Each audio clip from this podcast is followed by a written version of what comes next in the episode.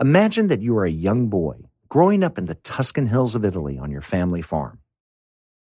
Like many boys, you love to play soccer. But on one fateful day, as you play goaltender, you are hit in the head with a soccer ball. Your brain starts to hemorrhage. And as the swelling increases, you lose your eyesight. Doctors try in vain to save your sight, even resorting to leeches, but it's all to no avail. At the age of 12, all of the visual beauty of those Tuscan hills, the faces of your family and friends, are gone forever. What would you do? Such was the fate of Andrea Bocelli. His loss of sight at that young age intensified his passion for music and singing. He would go on over the next 50 years to become one of the greatest Italian singers of all time, selling more than 90 million records worldwide. Of Bocelli, Celine Dion once said, If God would have a singing voice, he must sound a lot like Andrea Bocelli.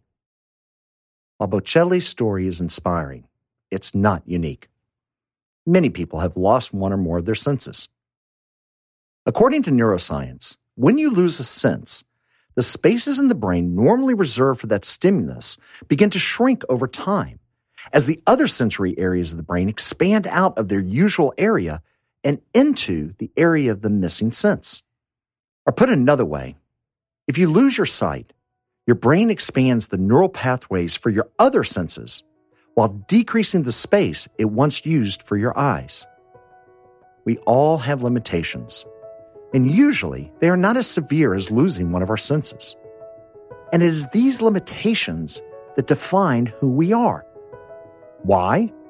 Because for every limitation we have, there is a corresponding strength that has been improved. And together, they make us all unique. Just like how our brain adapts to the loss of a sense, so do our personalities and actions adapt to our limitations. And when it comes to the process of thinking, limitations can actually improve our thoughts and help us make better decisions from those ideas.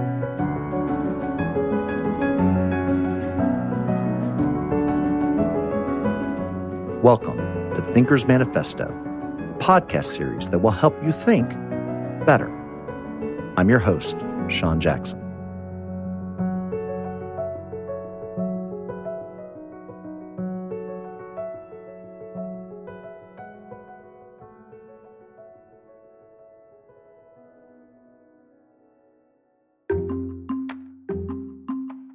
Episode 4 Limitations are Strengths. If you've ever reported to a manager about a problem you or the organization encountered, you may have heard the following axiom. See if you can fill in the blanks. Don't bring me blank, bring me blank. You know what the blanks are? Like most, you probably have heard it phrased this way Don't bring me problems, bring me solutions. But here's the thing that's not a smart statement for a manager to make. Why? Because inherent in the statement is the assumption that you and they actually know what the problems are.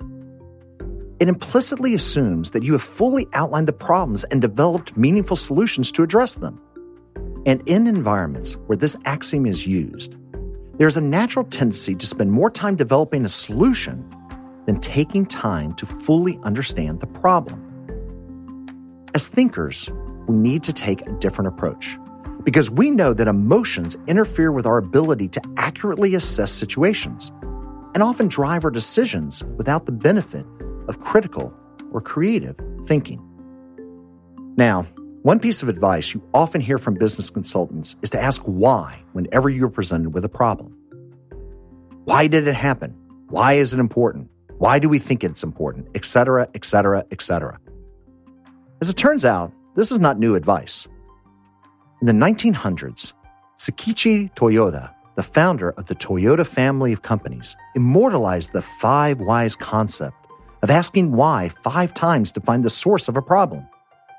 His concept still permeates industries today. And while it is an important concept, using the word why is actually perceived as accusatory. Why did you do that? Why is this happening? Why do you think that is important? In fact, Chris Voss, a former FBI hostage negotiator and author of Never Split the Difference, one of my favorite business books, actually strongly encourages you to never use why when negotiating. It just puts people on the defensive. Instead, he recommends structuring questions with the words how and what, as this style of question implies that you are seeking help and guidance from others. So let's expand on this concept. When presented with a problem, start with questions that begin with when, where, what, and how. The order is important. Let me explain. When is used to understand timing. It helps set the order of events leading up to and after when a problem has been encountered. Where is used to understand location. And location is important to understanding the physical context around the problem. What has dual purpose.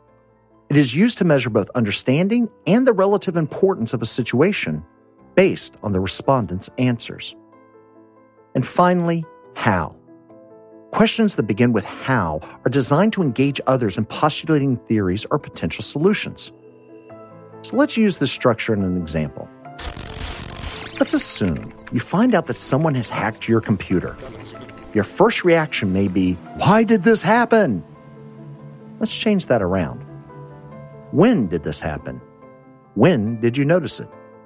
These questions provide some insight into the timing of events. Maybe you did something around those dates that contributed to the issue. Where is the computer that was affected? Where was the computer the day it occurred? Where were you when you noticed it? These type of questions provide insight into the location of the computer, which may be important. Maybe you noticed the hack when you were at the coffee shop and logged into their Wi Fi network. What are you seeing as the issue? What is it doing that makes you feel it is hacked? What problems is it causing? These type of what questions are designed to surface how well you, or the person you are asking, understand the scope and importance of the problem. Finally, the how questions. How am I going to fix this? How can I restore my computer? By coming at the end of the process, these how questions benefit from the prior answers given to when, where, and what. So, when should you use why? Why questions are best used to test your own thinking and understanding of a problem. In other words, the person you should be asking why is yourself. So, how does this series of questions make us better thinkers? Their value is from the information they surface. You see, for most problems, there are usually simple and straightforward solutions. The issue is that when we don't fully appreciate or understand the problem, we are inclined to create solutions that are more complex than they need to be. Why? Because we are trying to solve too many problems, since we don't understand what the actual problem is to begin with.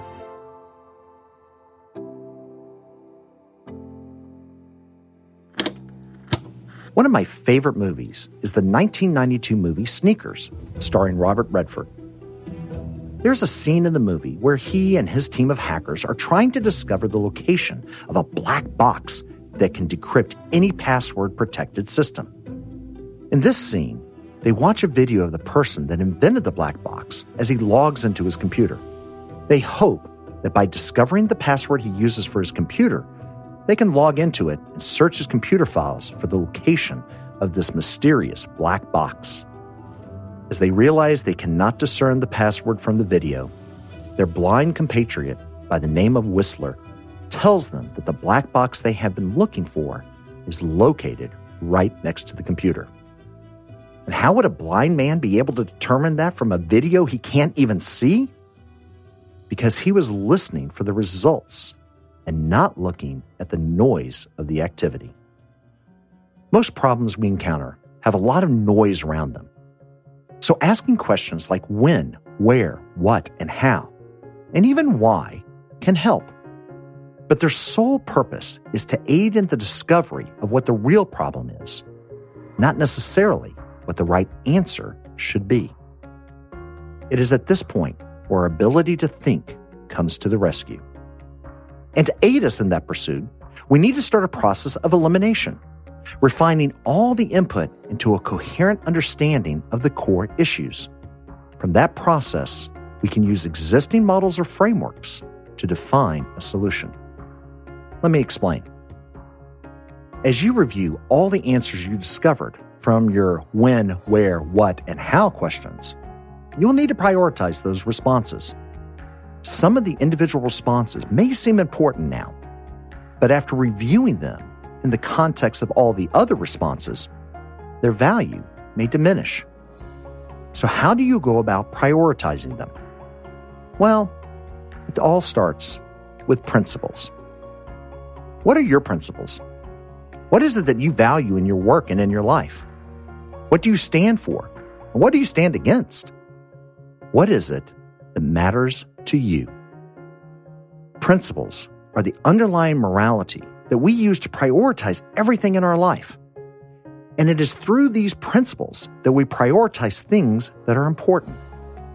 Have you ever taken the time to actually write down your principles for yourself, for your business, for your family?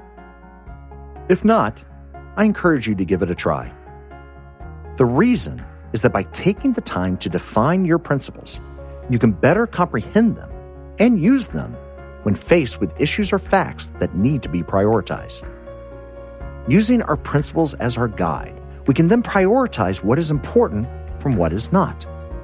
And the output of this prioritization can form the foundation of our future decisions. The final stage of this process is to think of a solution. And if you've done the preceding steps well, then most of the time, the solution will be self evident if you think about it the right way.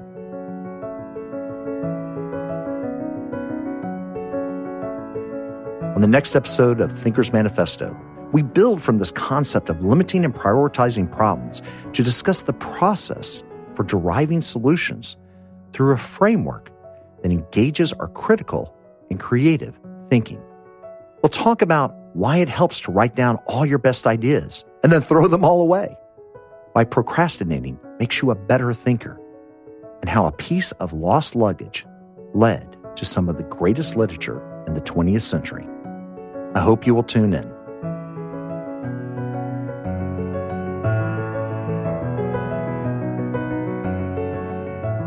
Thanks for listening to Thinker's Manifesto.